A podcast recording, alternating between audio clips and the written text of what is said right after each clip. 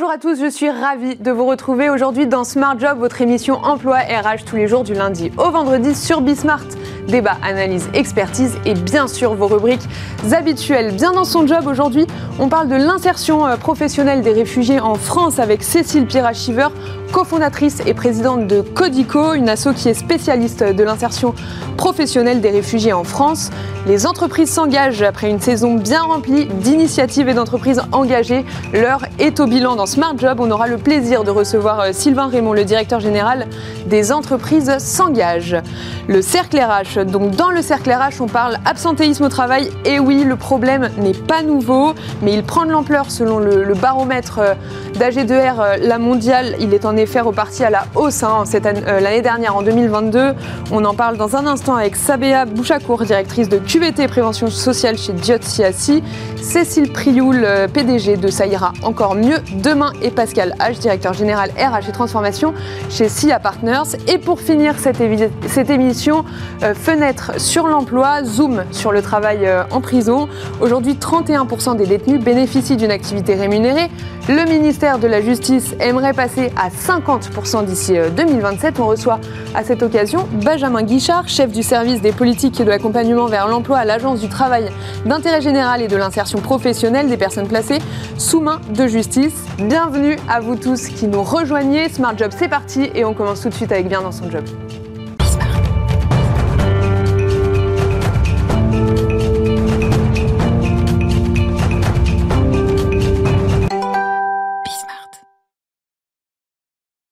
Aujourd'hui, nous sommes le mardi 20 juin et c'est aujourd'hui la journée mondiale des réfugiés. L'occasion de revenir dans cette émission hein, sur l'accès euh, à l'emploi de cette euh, population. En 2022, en France, pour vous donner une idée, c'est 139 000 premières demandes d'asile qui ont été enregistrées. Mais comment les réfugiés trouvent-ils un emploi? Dans quel secteur? Quelles difficultés rencontrent-ils? Les entreprises aussi. Hein, comment euh, aider leur processus de recrutement? Nous allons poser toutes ces questions à notre invitée Cécile Pierre Shiver, cofondatrice et présidente de Codico, une asso spécialiste de l'insertion professionnelle des réfugiés en France. Bonjour. Bonjour. Alors, tout d'abord, euh, Cécile Pirachiver, quelles sont, qui sont pardon, les, personnes réfugiées dont nous fêtons la journée aujourd'hui? Alors, les personnes réfugiées sont des personnes qui sont persécutées dans leur pays mhm. et euh, qui, pour des raisons diverses, hein, des raisons euh, euh, de religion, des raisons d'appartenance à une ethnie qui est, qui, est, persécutée, pour des raisons de, de droit, en fait, enfin de, oui, en fait, qu'elles ont des, des, convictions politiques qui sont, qui, qui, sont susceptibles de les mettre en danger. D'accord. Et du coup, comme elles sont persécutées, pour se mettre en sécurité, elles ont quasiment l'obligation de mhm. quitter leur pays et donc de demander refuge dans un pays tiers. Donc on a noté hein, ce que je disais tout à l'heure en, introduction, 139 000 premières demandes d'asile en 2022. Est-ce que vous savez combien il y a de réfugiés euh, au global actuellement en France et peut-être dans le monde? Alors déjà, ce qui est important de comprendre, c'est qu'il y a effectivement 139 000 euh, demandes d'asile, mais mhm. toutes ces personnes n'obtiendront pas l'asile. D'accord. Euh, il y a environ 40% uniquement des personnes qui obtiendront l'asile. D'accord. Aujourd'hui, en 2023, on, est, on a environ 550 000 personnes réfugiées euh, dans, le monde Statutaire en France, non pas dans le monde. Ah oui, Quand on parle du monde, c'est 34 millions de personnes réfugiées. Oui, c'est pas dans, dans le monde. Donc euh, voilà, 550 000, euh, on a souvent l'impression qu'on est envahi par les réfugiés, mais non, en fait, ça représente même pas 1% de la population française. Donc c'est aussi important de, de comprendre et, de relativiser. Est-ce que vous savez, à l'échelle française, combien sont en emploi aujourd'hui des réfugiés? Euh, je ne sais pas, je n'ai pas le chiffre sur ces 50, 550 000 personnes qui sont en emploi. Par contre, ce que je peux vous dire, mhm. c'est que une personne sur trois, sur deux est en inactivité euh, ou au chômage trois ans après l'arrivée, enfin après l'obtention du statut, ce qui est considérable en fait, ce qui montre euh, combien c'est difficile d'accéder à l'emploi. C'est vraiment un, facteur euh, très discriminant et qui, qui en fait finalement implique que l'intégration n'est pas si bonne. Mais alors comment on fait pour favoriser l'emploi sur, sur ces personnes, pour ces personnes-là alors, bah, c'est un peu notre activité. D'accord, dites-moi. donc, je rebondis là-dessus. En fait, euh, ces personnes, elles, sont, euh, une fois qu'elles ont ce statut, elles tombent dans le droit commun, c'est-à-dire qu'elles ont le droit de travailler comme tout citoyen français, comme vous et moi. Mhm.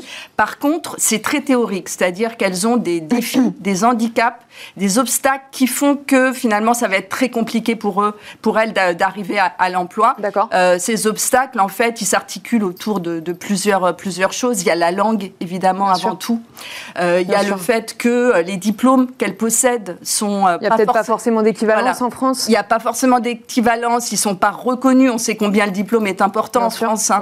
Euh, y a pas de, elles n'ont pas de réseau. On sait aussi combien le réseau est discriminant. Mm, mm. Euh, elles ont aussi, par leur parcours, en fait, des trous dans les CV importants. Elles sont euh, souvent, elles manquent de confiance et elles ne savent pas tout tout simplement, elles ne connaissent pas les codes du marché du travail. Comment on fait pour retrouver un emploi en France? C'est compliqué. Imaginez, demain, vous arrivez en Chine, il faut trouver du travail du jour au lendemain. Bien c'est pas évident. Et ça, c'est le rôle de Codico Alors, c'est le rôle de Codico, en fait, c'est de leur transmettre ces codes. D'accord. Et du coup, on a euh, un dispositif qui est assez agile et qui a fait ses preuves depuis 7 ans, c'est-à-dire qu'on va euh, les mettre en lien avec les entreprises mhm. en demandant à des salariés volontaires de pouvoir s'engager euh, et d'accompagner individuellement une personne réfugiés pendant cinq mois. D'accord. Tout simplement pour leur permettre de réaliser leur projet professionnel. D'accord. Et euh, voilà, donc leur transmettre pendant cinq, cinq mois euh, tous ces petits codes, euh, hmm. déjà de leur permettre de progresser en français, de leur permettre d'avoir les outils de la recherche d'emploi, de de, pouvoir postuler à deux en fait euh, à des offres, euh, de simuler des entretiens. C'est un peu comme un mentor en fait. C'est exactement, c'est du mentorat. Et de manière complémentaire, on a tout un accompagnement collectif où là on va adresser plus des problématiques de fond comme l'apprentissage du français. On a des cours de français, on a des coachs, euh, des équipes de coachs qui interviennent pour reprendre confiance et cadrer le projet. voilà. Et notre grosse spécificité, et ça c'est important de le comprendre, c'est que nous on souhaite que la personne réalise un un projet choisi. C'est-à-dire qu'on n'est pas dans une dynamique où on va aller systématiquement vers les métiers en tension. On ne va pas amener un médecin à devenir, euh, je ne sais pas, chauffeur de taxi. Oui, parce qu'il y a besoin dans ce secteur de recruter. Et donc, voilà, euh, donc on veut que la personne se réalise parce qu'on part du principe que si la personne, elle se réalise, du coup, c'est une une valeur pour la mmh, France, une valeur pour nos entreprises. Et du coup, elle va pouvoir aussi s'intégrer sur le long terme. D'accord. Elle va pouvoir se réaliser professionnellement et ça sera un succès. Est-ce que vous pensez que euh, quand euh, un réfugié arrive dans une entreprise, les autres collaborateurs, ils ont besoin d'être sensibilisés, on a besoin de préparer en fait l'arrivée de, cette nouvelle euh, recrue? Bien sûr. Comment on fait? En fait, une personne réfugiée, bah déjà, c'est un c'est un profil atypique, c'est un profil d'une culture différente, c'est un profil qui n'a pas les codes de l'entreprise mmh. française. Donc, euh, la, la mettre dans une entreprise, dans des équipes qui ne sont pas euh, sensibilisées, sensibilisées à la thématique de l'asile, qui connaissent pas ses parcours, qui connaissent pas, euh, voilà, le, profil, la façon de fonctionner de ces personnes. Bah, ça peut, ça peut amener effectivement des difficultés dans une dans une équipe, alors qu'on sait combien une équipe diverse est une équipe en fait qui, si on, se donne les moyens, peut être complètement productive, bien sûr, euh, enrichie, parce que ça interpelle en fait des, des, façons de, de, de, penser différentes. Ça apporte de l'innovation. Donc euh, c'est vraiment un message important, c'est-à-dire que quand on accueille un réfugié, c'est quelque chose de gagnant. Mhm. Il faut se donner les moyens De, de, bien l'intégrer, en fait, de bien euh, l'accueillir dans l'entreprise, que ça soit du côté des accompagnateurs, des managers, mhm. mais aussi que ça soit du côté de la personne réfugiée. Par exemple, mettre des, des cours de français à disposition de la personne pour qu'elle puisse progresser plus rapidement, euh, lui permettre, euh, voilà, de, de, de s'approprier les codes, d'avoir peut-être un mentor même en entreprise qui lui mhm. permette de s'approprier les codes une fois qu'elle est dans l'emploi. Ça, c'est quelque chose, euh, oui, de, très important. Il y a effectivement hein, la barrière de la langue euh, qui est une grosse difficulté, j'imagine, pour ces réfugiés, mais il y a aussi euh, une autre difficulté, j'aimerais qu'on y revienne très très rapidement avant de, finir, l'administratif. Comment est-ce que vous, vous accompagnez les réfugiés dans leur démarche administrative pour trouver un emploi et pour même après, en fait, tout ce qu'il faut faire en administratif? Nous, on arrive un petit peu plus en aval, c'est-à-dire qu'on n'est pas dans tout ce qui est procédure de demande d'asile. En quelques mots, euh, une procédure de demande d'asile peut prendre plusieurs mois. Mhm. Donc la personne, en fait, va passer à l'OFPRA, l'Office français euh, des réfugiés et des apatrides, où elle va devoir défendre euh, le fait qu'elle elle a le droit de bénéficier de l'asile. Elle passe devant un officier de l'OFPRA. Toutes ces démarches administratives qui sont assez fastidieuses, où il faut remplir des dossiers, qui demandent en fait l'accompagnement aussi. C'est vraiment un organisme spécialisé. C'est des associations dédiées mmh. qui, qui sont sur plus l'accompagnement euh, social, administratif. Nous, on est plus en aval, c'est-à-dire que les personnes ont obtenu leur statut et du coup, statutairement, elles ont le droit et là, vous intervenez Et là, on intervient, et c'est là que le bas blesse, parce qu'on se dit c'est la fin du, parcours du combattant, mais en fait, non. Le parcours, il n'est pas du tout terminé, il va falloir maintenant trouver du travail. Merci beaucoup, euh, pardon, Cécile Pirachiver, euh, cofondatrice et présidente de Codico, donc je rappelle, hein, euh, une asso spécialiste de l'insertion professionnelle des réfugiés en France. Merci d'avoir répondu à toutes ces questions. et tout de suite, c'est les entreprises s'engagent dans Smart Job.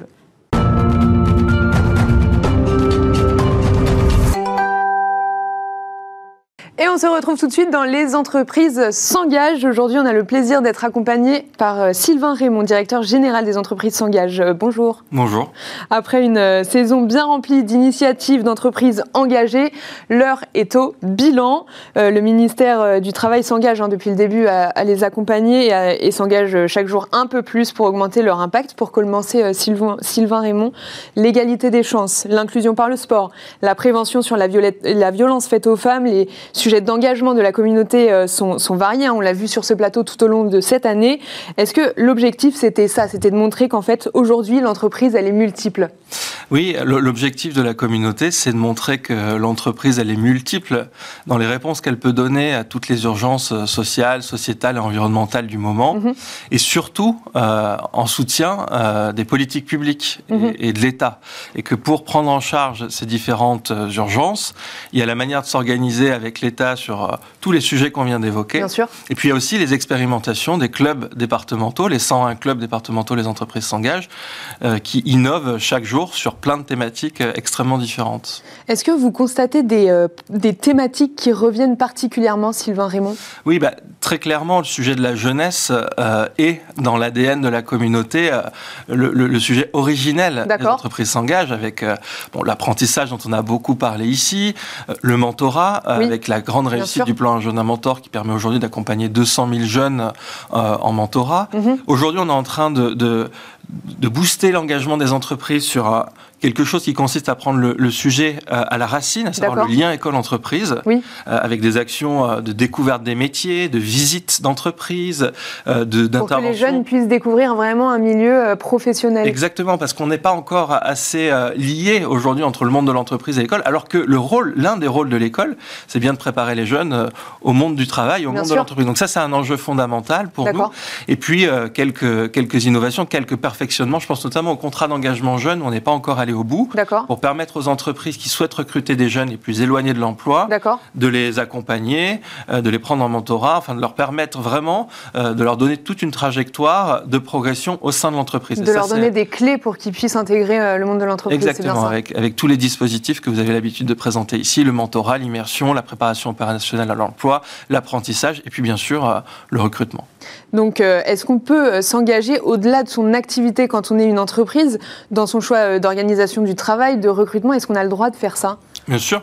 Une entreprise, elle, elle peut décider de s'engager dans la droite ligne de ses, de ses axes stratégiques et en lien avec son, son, son modèle économique et donc son, son business mhm. pur. Et puis elle peut décider d'aller explorer via l'engagement, que ce soit de la philanthropie, du mécénat ou toute autre action, l'engagement des collaborateurs, des thématiques qui lui sont très étrangères. Et d'ailleurs, c'est très bénéfique parce que ça lui permet finalement de réinterpréter euh, son métier, son quotidien à travers des causes d'intérêt général nouvelles. et, ça, peut souder aussi peut-être les employés autour de nouvelles thématiques C'est la priorité. Aujourd'hui, à l'heure où euh, les collaborateurs d'entreprises sortis de la crise Covid notamment mmh. sont en quête de sens au travail, d'utilité, euh, il n'y a pas d'entreprise engagée sans engagement des collaborateurs.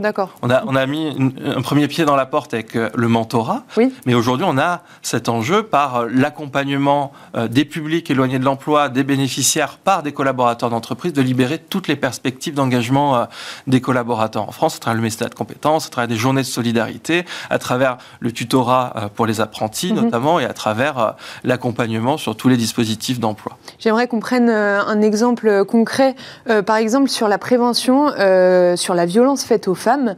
Comment les entreprises peuvent-elles s'engager dans un tel combat? Ben, En fait, elles sont confrontées à ce combat au quotidien. Je crois qu'il y a, il y a 208 000 femmes en France qui sont confrontées à, à, des, à des, problèmes de violence.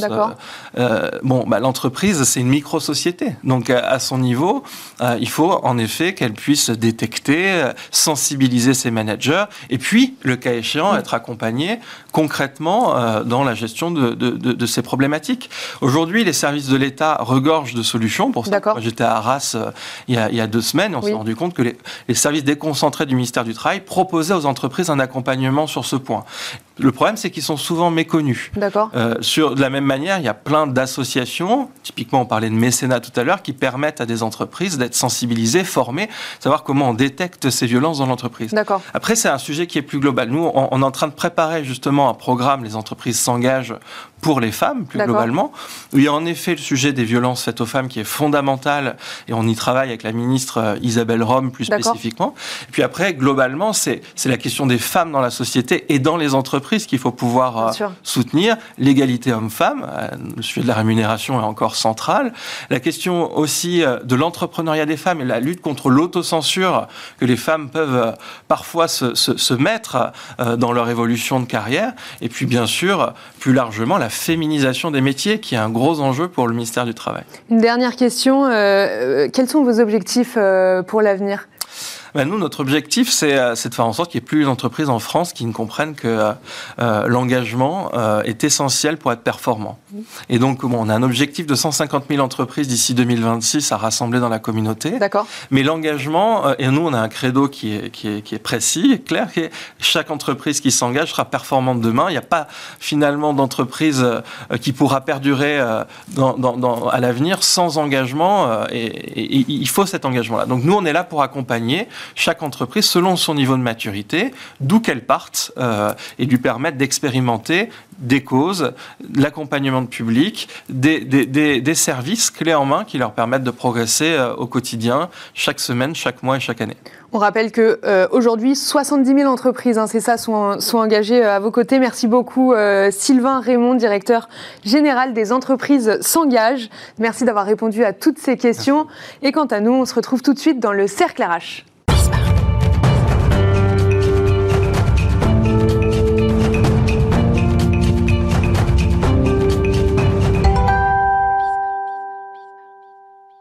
Les salariés sont de plus en plus absents. Le cercle RH d'aujourd'hui est donc dédié à l'absentéisme, hein, vous l'aurez euh, compris. Selon le baromètre annuel d'AG2R, la mondiale, il est en effet euh, reparti à la hausse euh, en 2022.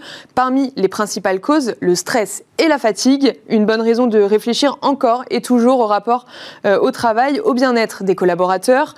Des questions soulevées au moment de la crise sanitaire, mais qui ne semblent pas tout à fait résolu. Nous en parlons aujourd'hui avec Sabéa Bouchacourt, directrice QVT Prévention chez Diosiasi. Bonjour. Bonjour. Avec euh, Cécile Prioul, PDG de Ça encore mieux demain. Bonjour. Bonjour. Et avec Pascal H, directeur RH et transformation chez SIA Partners. Bonjour. Bonjour. Euh, pour commencer, Cécile euh, Prioul, est-ce qu'il y a un avant et un après crise sanitaire selon vous? Est-ce que le, le, Covid à lui tout seul explique ces chiffres préoccupants? Bah, tout d'abord, euh, Pauline, je vous remercie euh, de me donner l'opportunité de parler euh, bah, d'une solution efficace sur l'absentéisme.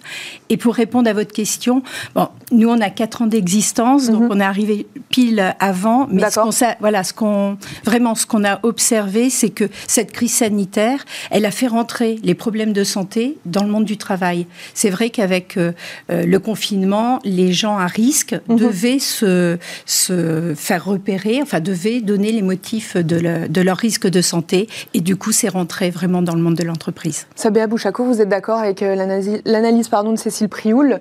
Oui, il y a effectivement une prise de conscience euh, en, dans les entreprises et puis il y a aussi des chiffres euh, avec euh, des, une montée spectaculaire de l'absentéisme hein, en, en, 2020 et un, Covid qui est encore très présent en 2022. Bien sûr. On, on, on, semble l'oublier parce que début 2022 c'est assez loin, mais Omicron en fait était encore très présent. Donc les statistiques d'absentéisme de 2022 elles sont fortement à la hausse par rapport à 2021 mhm. et elles sont encore fortement euh, impacté par les infections Covid, puisque en 2022, euh, sur l'étude que nous avons publiée euh, en avril, on est vraiment sur 43% des arrêts qui sont encore liées au Covid. Et encore une fois, on est aujourd'hui en juin 2023, donc ça nous semble très loin et on a l'impression que la crise sanitaire est derrière nous. Mais sur les statistiques récentes, voilà, en tout cas sur celle de l'année passée, on est encore sur un Covid très présent. Pascal H, euh, l'absentéisme a longtemps été vu, euh, ou l'est encore largement d'ailleurs, comme la responsabilité de l'absent. Euh, dans quelle mesure le manager, selon vous, hein, et l'entreprise dans sa globalité, a un rôle à jouer dans la prévention ou le traitement de l'absentéisme? Alors le rôle, il est majeur. Déjà, on peut commencer par tordre le cou à la logique coercitive, qui peut être un, refuge, où on se dit on va punir l'absent, il y a une responsabilité, des logiques de tir au flanc, on entend des mots très durs. Euh, les statistiques, mais ça, ça confirmera, on est sur de, l'ordre de 2%. D'accord. Donc euh, là, on est vraiment sur une part minime. En revanche, le rôle du manager, il est central dans la mhm. prévention pour jouer son rôle auprès de ses équipes. Et ce qui est très intéressant, c'est qu'en fait, il est concerné lui-même par l'absentéisme en tant que salarié, euh, humain. Donc, je crois que l'année dernière, c'était de l'ordre de un manager sur deux qui avait été arrêté, au moins une fois. Donc, une explosion, une augmentation très forte. Et pour autant, c'est aussi lui qu'on va attendre bah, pour prévenir, pour gérer la charge, les remplacements. donc il est aussi concerné de plein fouet. D'accord. Faire très attention à ce rôle critique, parce que, qui est carrément sous pression en fait. C'est peut-être un des constats qu'on peut tirer euh, notamment des dernières études. Mhm. Et c'est là-dessus qu'il faut intervenir. Les chiffres l'appuient, ça bien Tout à fait. Je, vais vraiment dans le sens de, de, ce que vient de dire Pascal, parce qu'on a vraiment, lorsqu'on a interrogé 3000 salariés, euh, donc, euh, qui répondaient de façon totalement anonyme et confidentielle, mm n'avaient aucune raison de mentir, hein, on a 7% d'entre eux qui déclarent avoir été arrêtés pour d'autres motifs que la santé. Et dans ces salariés, on en a une, vraiment une minorité qui déclare avoir été arrêtés pour convenance personnelle ou des congés refusés, ce qu'on mmh. peut vraiment relier euh, à de l'absentéisme de complaisance. Donc effectivement 2%. Et vraiment, j'insiste sur ce point de vigilance, toute l'énergie qu'on perd sur le coercitif, on, ne met pas cette énergie dans la prévention. Et il y a vraiment un enjeu euh, de sortir de, la culture de la suspicion pour entrer dans la culture de la prévention. Et mmh. ça, nous, c'est un peu voilà, le, le message qu'on veut passer. Les managers, l'idée, c'est certainement pas de leur faire porter la responsabilité parce que eux-mêmes subissent, euh, comme on le dit, vraiment euh, l'absence, euh, cette attaque sur la productivité, hum. puisqu'ils sont garants, etc., de, de, la performance de l'équipe. L'objectif, c'est vraiment de les accompagner le plus possible. Donc, Cécile Prioul, souvent perçue comme un, déficit d'engagement, hein, c'est ce qu'on ce qu'on dit, plutôt que la manifestation de troubles physiques ou psychologiques. selon vous, quelles sont les, les principales idées reçues sur l'absentéisme?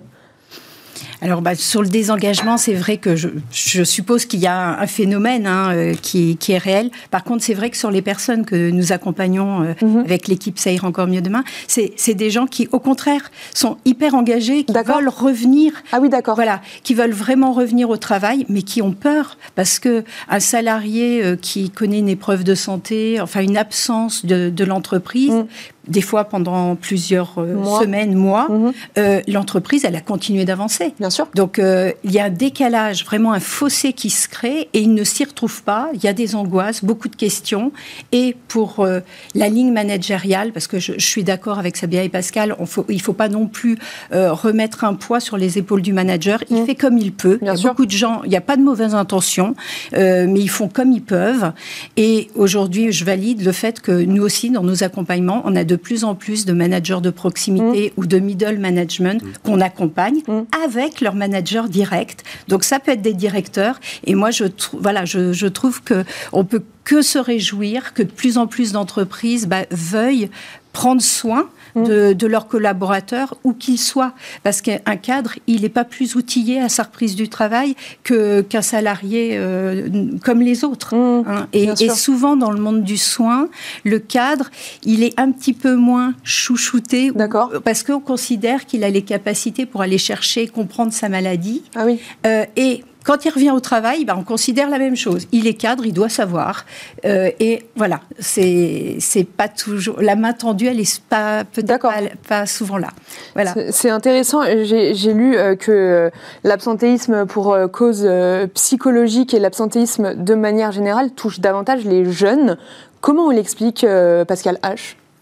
Alors bon, juste sur les jeunes aussi, on peut déconstruire un cliché mm. pour euh, rebondir sur la question que vous aviez posée juste avant. Oui. On lit aussi souvent que les jeunes s'absentent plus ou euh, auraient un rapport euh, désengagé du travail.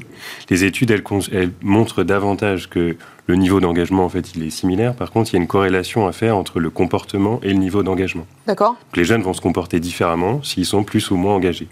En clair, absentéisme plus fort si on est moins engagé, si on se sent moins engagé, et même plus généralement, euh, des problématiques d'attractivité et de fidélisation pour les entreprises qui ne les retiendront pas si on ne travaille pas sur euh, autre chose, euh, le sens, l'utilité, mmh. ces, ces, grands termes qui ne sont pas juste une bonne. Là, on peut, on peut déconstruire ce, ce, premier cliché. Et pour autant, là, on, on, voit quand même le, que, que sur ce sujet, euh, c'est plus, plus, globalement la réflexion sur les leviers d'engagement. On est dans une société où ça s'individualise plus fort. Mhm. Donc ça invite à travailler sur les conditions de travail, sur l'équilibre euh, vie professionnelle, euh, vie personnelle, sur la rémunération. Des sujets qui sont assez transformants, qui font mal. Bah, justement, sur la rémunération, est-ce que vous pensez que le, simple fait de donner une prime limiterait, par exemple, l'absentéisme Pourrait limiter l'absentéisme? Il y a des corrélations qui sont difficiles à démontrer. il y a des mécaniques incitatives qui ont déjà été mises en place dans les entreprises avec des retours plus ou moins clairs, plus ou mhm. moins euh, mitigés. Alors, on lit aussi dans certaines entreprises qu'on corrèle les primes au nombre de jours de présence. Et, donc, du coup, euh, euh, c'est des systèmes qui sont testés. D'accord. en aucun cas, aujourd'hui, dans un marché de l'emploi tel qu'il est, ça peut être suffisamment attractif pour convaincre. D'accord. Les primes d'assiduité telles quelles elles ont plutôt tendance à disparaître. Euh, il y en a de moins en moins. Par contre, une, euh, des, des, rémunérations variables dans lesquelles on intègre la performance sociale qui n'est pas que l'absentéisme, mmh. mais mmh. effectivement toutes les notations qu'on peut avoir en mmh. termes de baromètres sociaux, etc. Ça, c'est une tendance assez forte. C'est-à-dire, on encourage les uns et les autres à aller dans le bon sens en matière de cohésion, de bien-être, etc. Bien sûr. Donc, c'est moins peut-être effectivement euh, coercitif qu'une prime d'assiduité qui vient sanctionner aussi quelqu'un euh, qui, euh, qui a une pathologie lourde, malheureusement. donc là, on va plutôt encourager, en fait, de façon un peu collective, l'assiduité. Sabé, est-ce que vous pensez qu'il y a une égalité homme-femme face à l'absentéisme? On a des taux euh, plus élevés euh, chez les femmes. On avait euh, d'ailleurs 6,69% en 2022 contre 4,95% pour les hommes. Alors moi, j'essaie de me battre à chaque fois hein, contre la stigmatisation des femmes.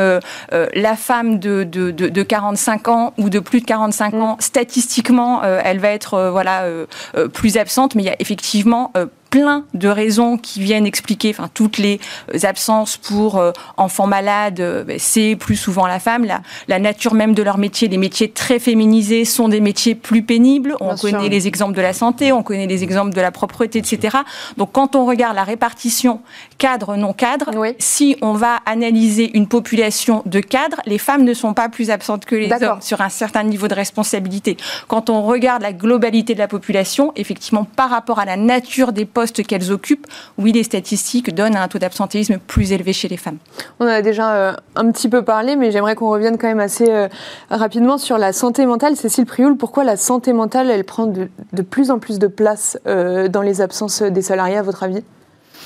Alors déjà, elle se traite différemment hein, que, que, un aléa de santé, euh, maladie chronique, évolutive. Et euh, j'allais dire, voilà, nous au niveau de la, de la reprise, c'est vrai qu'on voit de plus en plus, alors euh, des, gens qui sont arrêtés pour épuisement professionnel, burn-out, burn-out, la dépression hein, également, ou simplement la, enfin simplement, vous enlevez le mot, mais la charge mentale, bien un sûr, petit peu, bien sûr. voilà. Donc et c'est vrai que bah, déjà le corps médical va, va ordonner, hein, euh, quand on est sur de l'épuisement, sur le chemin de l'épuisement professionnel ou le burn-out, va euh, ordonner de couper avec le monde du travail. Donc on s'aperçoit aussi que ça c'est une autre manière d'accompagner le, retour au travail et, et qu'il voilà, il faut vraiment une méthode euh, et puis relier le manager hein, parce que pour moi c'est le binôme gagnant pour mmh. que la reprise elle soit réussie. On va en parler hein, évidemment hein, de la, du retour au travail après, euh, après des semaines, des mois d'absence. Juste avant, euh, il y, a, y, a, aussi dans les, dans les éléments qui reviennent, euh, les salariés mettent en avant le stress. alors deux questions, Sabéa. pourquoi le stress crée-t-il de l'absence Et surtout, est-ce qu'un travail sans stress, c'est possible? Alors, on a 62% des salariés qui déclarent que leur métier a un effet négatif sur leur santé mentale. D'accord on parle beaucoup de situations euh, de d'épuisement professionnel, de burn-out, euh, qui euh, évidemment concernent une population beaucoup plus réduite, mais on a quand même 62% des salariés qui, qui, qui, qui, déclarent qu'il y a un effet négatif. Donc la santé mentale, c'est effectivement un vrai sujet. maintenant, effectivement, on, sait tous qu'il y a une part de stress qui est nécessaire pour la survie, pour l'adrénaline, pour plein de choses. C'est, ça, ça, nous permet à tous voilà, de, de, de nous protéger. Euh, mais il y a un niveau de stress euh, qui, à un moment donné, devient insurmontable. Et d'ailleurs, quand on demande aux salariés, euh, ils, parlent beaucoup de charge de travail, et quand on leur demande de citer les causes principales de, surcharge de travail, ils citent en, à 63% des sous-effectifs, des objectifs trop élevés. Donc c'est très concret en réalité. C'est-à-dire, à un moment mmh. donné, si on est quatre pour faire le métier de huit personnes, il y a une situation de stress qui est extrême en fait. Donc on n'est plus sur le stress acceptable ou normal dans le cadre du travail. Il y a un niveau de stress à partir duquel ça devient très compliqué et là où ça a un impact qui mène euh, le collaborateur à l'arrêt de travail. Vous êtes d'accord avec cette analyse, Pascal H, sur le stress? Et euh, alors sur le stress, oui, surtout sur la situation qui vient d'être décrite. Euh, il faut prendre faire un petit pas de côté. il y a un millefeuille d'absences, au fond. Il y a les, les absences qu'on peut prévoir, les congés paternité, maternité, euh, les congés tout court, donc ça c'est la vie courante. Mhm. Euh, il y a ceux qu'on peut pas prévoir et qui font l'objet de la discussion sur l'absentéisme.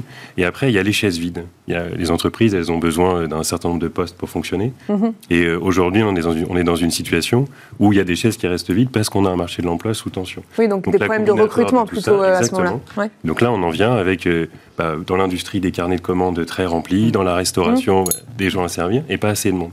Et donc ça, évidemment, c'est un, phénomène qui autant entretient l'absentéisme, qui génère du stress, qui génère des maladies. Mais du coup, quelles sont les conséquences et les répercussions euh, de ce phénomène sur le climat de l'entreprise au final, Pascal H? Bah, alors forcément, elles sont fortes, elles sont euh, mauvaises. Euh, à la fois, on a des impacts euh, directs et indirects qui sont très forts. Alors ça coûte mmh. beaucoup, donc il y, a des batailles de chiffres sur le sujet, mais plus de 4% de la masse salariale. Sur le climat social de l'entreprise, ça pèse, ça rajoute, ça, ça, ça, continue de conforter le climat. Sur l'efficacité, la productivité, la capacité à délivrer un service de qualité, ça c'est aussi nouveau dans les études qu'on lit récemment. La qualité de service aussi, elle, est considérée comme impactée directement par ce phénomène. Donc euh, là, la, somme complète, en tout cas, ça pousse, alors pas au fatalisme surtout, mais à l'action. D'accord. Ça fait des années qu'il y a des observatoires qui poussent, qui proposent euh, des actions. Il faut à la fois faire un mélange de recettes fondamentales qui existent déjà mm. et s'appuyer sur un écosystème absolument formidable de partenaires, de, création, de nouveautés. Mm. Euh, même s'il n'y a pas de, recettes miracles, on, en est assez convaincu ici. C'est plutôt la combinaison mm. qui peut donner un résultat, en tout cas qui doit en donner un il y a urgence à agir. Quoi. Donc euh, agir, hein, euh, de, quoi euh, manquent les entreprises pour, pour être davantage volontaires, Cécile Prioul, dans leur stratégie de prévention des risques? De quoi elles manquent ces entreprises? Bah, il manque, euh, je pense qu'il n'y a pas, comme je vous disais, il n'y a pas de mauvaise intention, mais euh, il y a euh, je ne sais pas faire, D'accord. et puis de la maladresse. Hein, de la maladresse dans la communication quand, quand un, salarié peut revenir ou est, absent, parce qu'il y a souvent hein, des, des, signes avant-coureurs. et puis après aussi, quand la reprise, elle n'a pas été réussie, mhm. moi je pense que quand, et on peut observer, c'est que quand il y a de la rechute d'absence, c'est que la personne, elle est parvenue bien à son poste. Et, ça, euh, aujourd'hui, bah voilà, je pense qu'on est tous autour de la table de se dire il faut regarder ça mmh. parce que ça, cet absentéisme perlé, c'est le fléau euh, de l'absentéisme pour les entreprises mmh. parce que c'est des organisateurs, c'est des petits arrêts qui ne se prévoient pas, mmh. qui sont souvent bah, donc soudains et courts, mais ça désorganise et surtout ça étiquette la personne, le salarié, comme quelqu'un de non fiable. Mmh. Et on peut en arriver dans des cercles vicieux d'absentéisme parce que les présents, ils en ont marre d'être présents. Vous, vous, vous, parliez tout à l'heure de réaccueillir. Hein, euh, après l'arrêt de travail, il faut euh, réaccueillir mmh. le salarié en entreprise. Comment on organise une réintégration de ce salarié qui a été absent deux jours, deux semaines, deux mois, deux ans euh, Comment ça se passe, Cécile Prioul? Eh ben, Le retour au travail, ça se travaille. vraiment, vraiment. Et, voilà, et vraiment, si j'ai un message à, dire, c'est celui-ci, c'est que ça se prépare. Et ça se prépare des deux côtés. Le, le salarié, lui, il a vécu son combat euh, pour aller mieux, hein, pour, pour vivre avec une santé, euh, et, il a été abîmé hein, par... Euh, il revient pas pareil que quand il est parti, le salarié. Ah, je suis entièrement d'accord avec vous. D'accord. C'est une autre personne, et c'est ah ça. Ah oui, c'est une autre personne. Mais on les voit souvent avec de la faiblesse, il y a de la vulnérabilité au départ, mais s'il est bien réaccueilli, c'est quelqu'un, c'est un sacré levier dans une équipe, euh, euh, c'est un levier managérial. Bien sûr. Parce que c'est une personne qui sait prendre du recul, c'est souvent une personne euh, bah, qui se connaît beaucoup mieux euh, dans ses limites, euh, Bien sûr. tout ça, euh, et, et, donc qui est vraiment, si, si l'accompagnement, le, enfin le, retour au travail est bien travaillé, voilà, c'est quelqu'un qui va, qui va se rengager et qui va rendre à l'entreprise l'effort qui a été fait. Et le manager, bah, lui aussi, il est seul, parce qu'il n'en parle pas entre pairs, on, on, voit le manque de temps, enfin moi j'admire hein, tous ces managers parce qu'ils ont des missions de plus en plus compliquées, et et, on leur demande de plus en plus parce que, comme vous disiez, depuis le Covid, bah, les salariés ont changé, mm. ont besoin d'autre chose. et Donc, il faut qu'ils savent s'adapter. Donc, euh, euh, vraiment, vraiment, c'est le binôme gagnant. Et puis moi, je, voilà, je prône la bienveillance en disant que la bienveillance, elle est rentable. Et c'est la clé peut-être aussi euh, comprendre, comprendre en fait le vécu de chacun, le vécu du manager bah, avec cette absence, comment il a réorganisé son équipe. Bien sûr. Et puis quand la personne revient, ça va être encore une désorganisation, mm. mais il l'a il va l'accepter parce que mmh. euh, c'est prévu. Voilà, faut soutenir le manager et préparer le, salarié absent. J'aimerais euh, qu'on termine très très rapidement, euh, Sabéa Bouchakour. Est-ce que vous pensez que la semaine de 4 jours pourrait atténuer un petit peu l'absentéisme des salariés?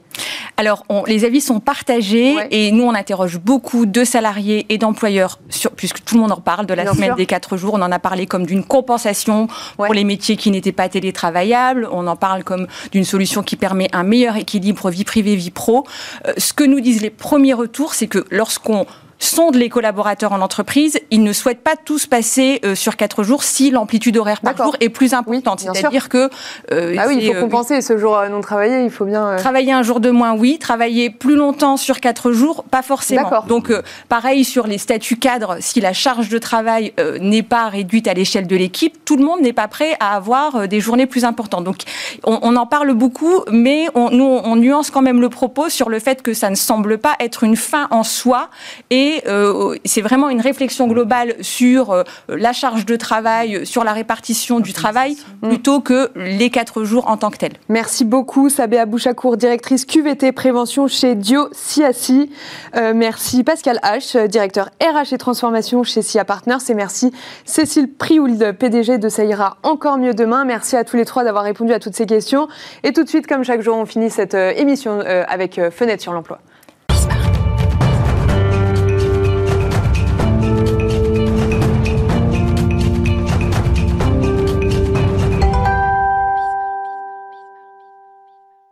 Aujourd'hui, dans Fenêtre sur l'emploi, zoom sur le travail en prison. C'est en ce moment le, tour de France euh, du travail pénitentiaire. Qu'est-ce que ça veut dire? Euh, Aujourd'hui, 31% des détenus bénéficient d'une activité rémunérée. Euh, le ministère de la Justice aimerait passer à 50% d'ici 2027. Pour en parler, nous sommes ravis de recevoir Benjamin Guichard, chef du service de, des politiques et de l'accompagnement vers l'emploi à l'ATIGIP. Bonjour. Bonjour. Euh, tout d'abord, Benjamin Guichard, euh, pourquoi ce sujet du travail en détention fait-il en ce moment l'objet euh, d'un focus particulier de la part du ministère de la Justice? Du ministère de la Justice et du gouvernement plus généralement, puisque le travail pénitentiaire est une politique prioritaire du gouvernement. pourquoi? Parce que le travail pénitentiaire participe à rendre le temps de prison un temps utile. Utile pour la personne et utile aussi pour la société.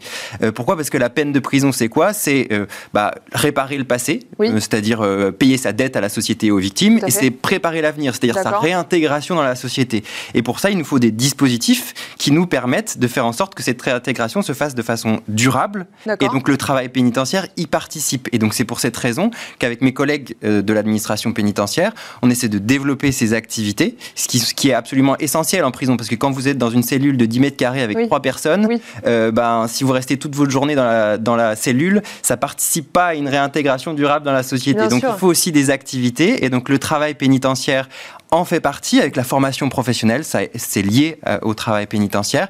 Et donc, on développe ces dispositifs et on veut faire un appel aux entreprises pour leur euh, montrer que le travail pénitentiaire a une réelle utilité et qu'ils peuvent venir nous accompagner mmh. et qu'on a des outils pour qu'ils viennent nous accompagner dans, ce, dans cet objectif-là. Est-ce que vous pensez que l'écosystème économique local euh, a du mal de manière générale à rencontrer et à tisser des liens avec les, les prisons? Bah, Déjà parce que je pense euh, c'est méconnu. Euh, avant tout, ça peut faire peur, et c'est normal quand on mm. parle de prison. Généralement, quand on ne connaît pas, ça fait peur. Et donc notre rôle, c'est d'accompagner ces entreprises pour faire en sorte de leur dire, bah, vous pouvez implanter tout ou partie de votre activité dans des zones industrielles en mm-hmm. prison qui existent. Et donc ce qu'on leur propose là, c'est de venir découvrir ce qu'est une prison déjà. D'accord, d'accord, ok.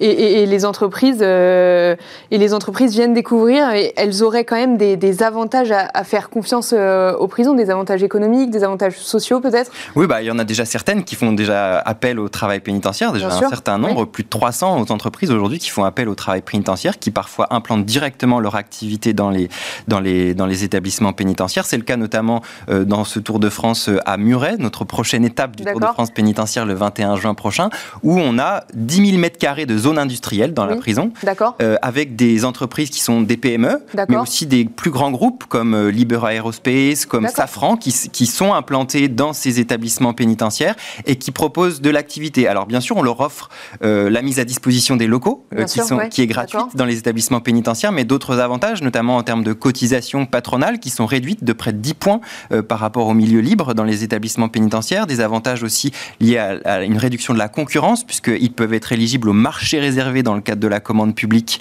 euh, au même titre que les ESAT ou les structures d'insertion par l'activité économique. Donc tout ça participe aussi à, faire en sorte de les attirer vers nous et de faire en sorte de leur faire comprendre qu'ils ont aussi des avantages à s'implanter en, milieu pénitentiaire. Mais justement, ça ressemble à quoi en fait le travail en prison? C'est un temps partiel, c'est un temps plein, c'est euh, en extérieur, à l'intérieur? Comment ça se passe euh, dans les prisons? Bah, En réalité, tout est à peu près possible. Tant en termes d'activité, c'est-à-dire que par exemple, on fait des activités de travail du bois, on fait des bureaux par exemple pour les administrations, on fait les uniformes des surveillants dans les ateliers pénitentiaires. Euh, voilà, on travaille dans le domaine de l'aéronautique, comme je vous le disais, sur euh, Toulouse notamment. Euh, mais ça ressemble à des ateliers de production comme n'importe quel atelier de production à l'extérieur. Ça peut être aussi du travail à l'extérieur sur le domaine de l'établissement pénitentiaire. Mhm. et puis, c'est des activités qui peuvent être à temps plein ou à temps partiel. Ça, peu importe. C'est aussi à l'entreprise de nous dire ce qu'elle souhaite. Et nous, on doit s'adapter aussi euh, aux, contraintes du monde économique.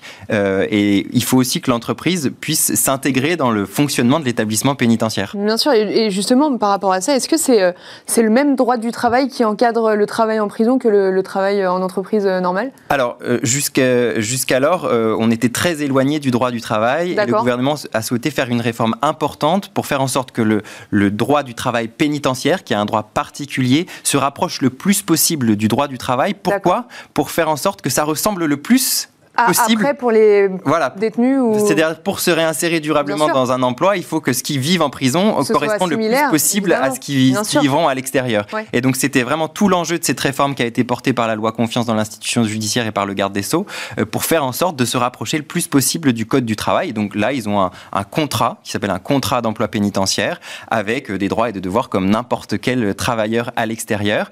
Et les entreprises ont euh, la possibilité de recruter elles-mêmes les personnes qu'elles souhaitent pour pouvoir participer à leur activité de production.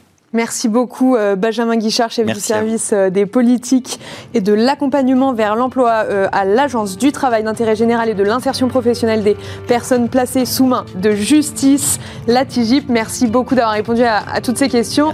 C'est la fin de cette émission. Merci à Nicolas Juchat, Alexis Mathieu et à Eva Bensadi qui m'ont aidé à préparer cette émission. Merci à tous de nous avoir suivis. On se retrouve, on retrouvera Arnaud Ardouin demain sur Smart Job.